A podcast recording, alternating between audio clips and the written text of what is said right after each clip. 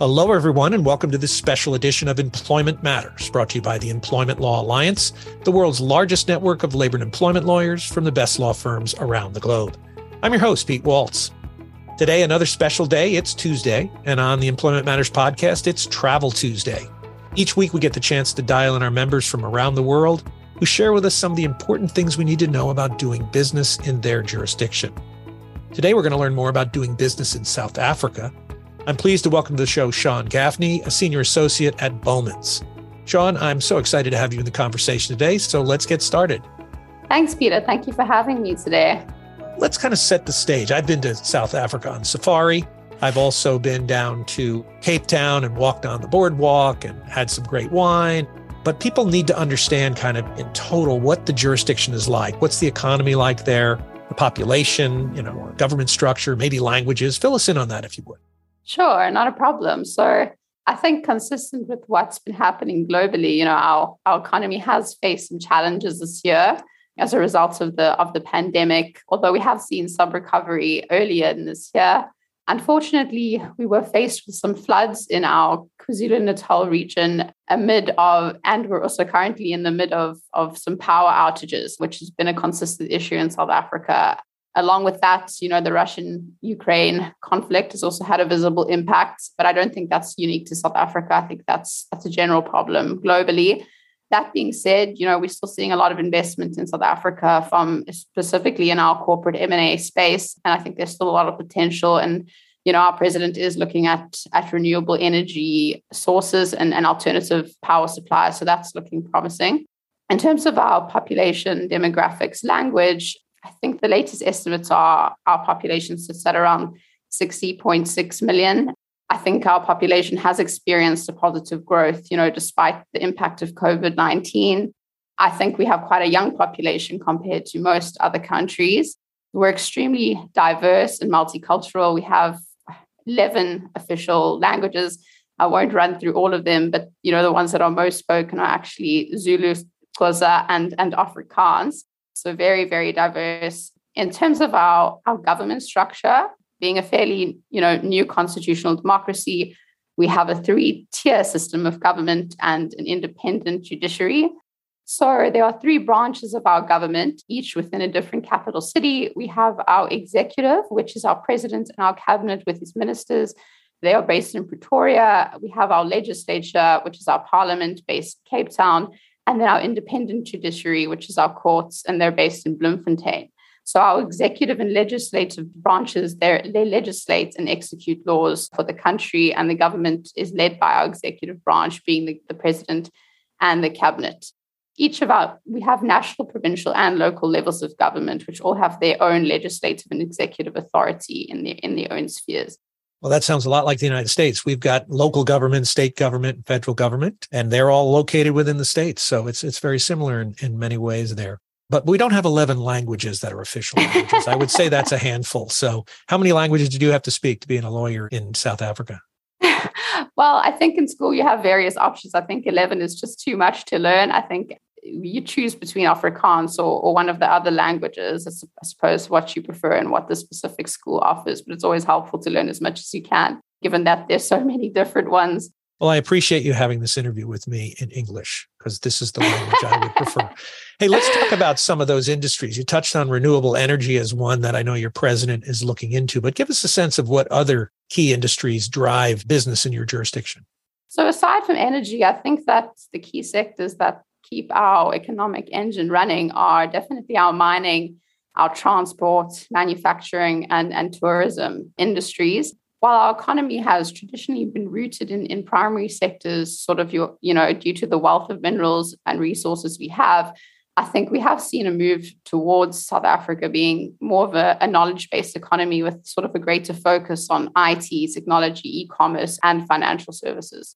So let's talk about what an employer would do if they were moving to either moving their business to South Africa or setting up, you know, a distant or remote office from the US or partnering with someone on construction or manufacturing. What are some of the key things we need to know about when we're employing people locally in South Africa? What are some of the labor and employment rules? What are some of the structures? Give us a sense of that if you could, Sian. Sure. So I think the two that I think are most important when sort of employing locally in South Africa is firstly our the provisions of our Employment Equity Act in relation to our discrimination provisions and our affirmative action provisions. These stem from, you know, our injustices that took place historically from a discrimination perspective, it's it's very important for employers not to discriminate on any of the grounds prohibited by our laws, which are generally characteristics which are inherent to human beings, such as race, gender, sexual orientation, etc. Then we have our affirmative action legislation, which really is a way in which our government is trying to reform society and redress the injustices of the past. We do not currently have quotas in South Africa, but employers are required to transform their workforces so that it is more diverse and reflective of the population of our country and allows for equal opportunities. Having said that, our government has just signed into law an amended Employment Equity Act, which is anticipated to become operative next year, September. Some of the key amendments there includes the ability of our Minister of Employment and Labour to identify national economic sectors and set numerical targets for those sectors.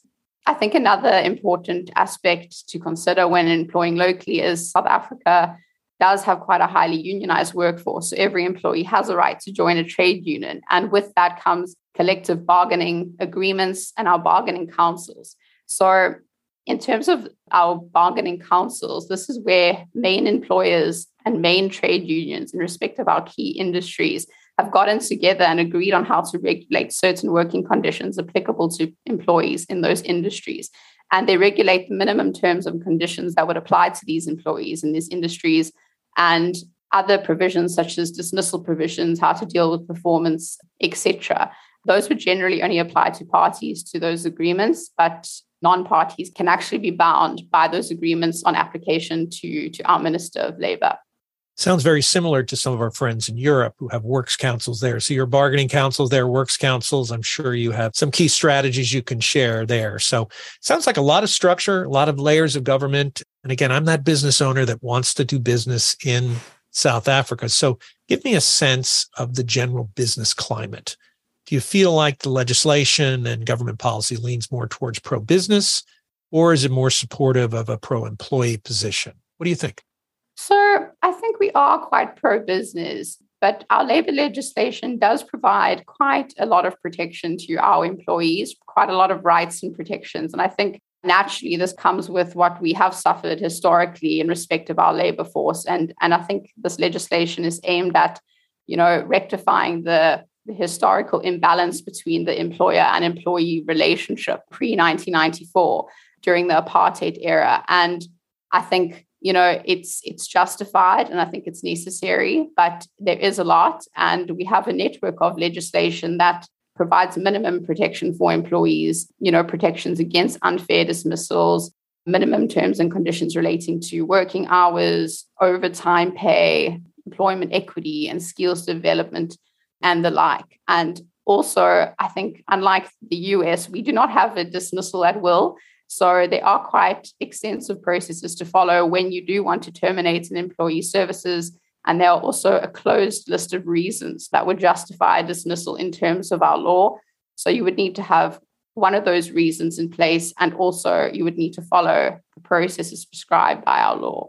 Well, that sounds like a handful, but again, sets out the right parameters for employers to hire good people and people to be protected. Let's talk about those that want to work in South Africa, perhaps for a company that may be out of the area, or maybe they just want to move and work in South Africa. And I want to understand some of the cross border opportunities, not only within the continent, but across the globe. What are some of the standards that are set up there for immigration? Is it easy? Is it difficult to get into South Africa? And if I did want to get in there, are there any special programs or things that would allow me to stay? Sure. So I will just just qualify before I, I proceed. I'm not an immigration specialist, so this is purely based on my understanding of our, our immigration legislation. But I do believe that I think you know our immigration legislation offers quite a wide range, well, at least compared to other African countries, of different temporary visas and permanent resident permits. We have your, you know, your general work visa, that's the most common, which covers sort of the majority of working visa applications, the critical skills visa, and I think that would be issued to your foreign nationals who work within a specific profession and they deemed to be critical for the Republic of South Africa. For example, your health professionals and engineers. And then the intra company visa, this is quite common where you have a foreign entity and a South African affiliate, and then an, and a foreign national wants to come work over in South Africa and allows them to reside in South Africa while working for the local branch or subsidiary of the, the foreign company. So South Africa's immigration system is not based on quota or, or points based. It doesn't distinguish between the right to work and the right to reside. So the, the work visa also gives you know the, the, the individual the right to reside. I think there's also been a strong political will to ease travel restrictions within Africa in the near future. I understand that South Africa has removed visa restrictions for some African countries already, such as Ghana, the facilitation of business travel and tourism in particular is, is the main reason for these positive changes.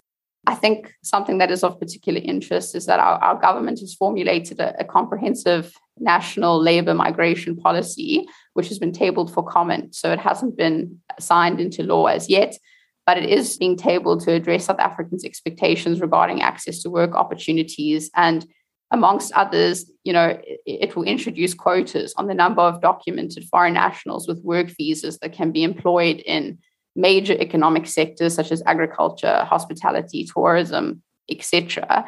And I think it aims to limit the extent to which, you know, foreign nationals that do have a work visa can be employed by employers in South Africa there is some pushback on that bill, but it is something that you know people who are looking to come here, it, it would be of interest to them. But we'll have to see how that unfolds based on how the industry responds. For our audience that's interested in South Africa, I hope you enjoyed this podcast. And Sian, we certainly enjoyed having you on the show today. Thanks for joining us. Thanks for having me, Peter. I enjoyed it. Thanks very much. If you'd like to connect with Sian, you can find her bio by clicking on her name in the description of this podcast. Please visit ela.law to receive invitations to upcoming webinars, download white papers, get access to on demand content from our library, or use the ELA's exclusive Global Employer Handbook. You've been listening to Employment Matters, a podcast brought to you by the Employment Law Alliance, the world's largest network of labor and employment lawyers from the best law firms around the globe. I'm Pete Walts. Thanks so much for listening.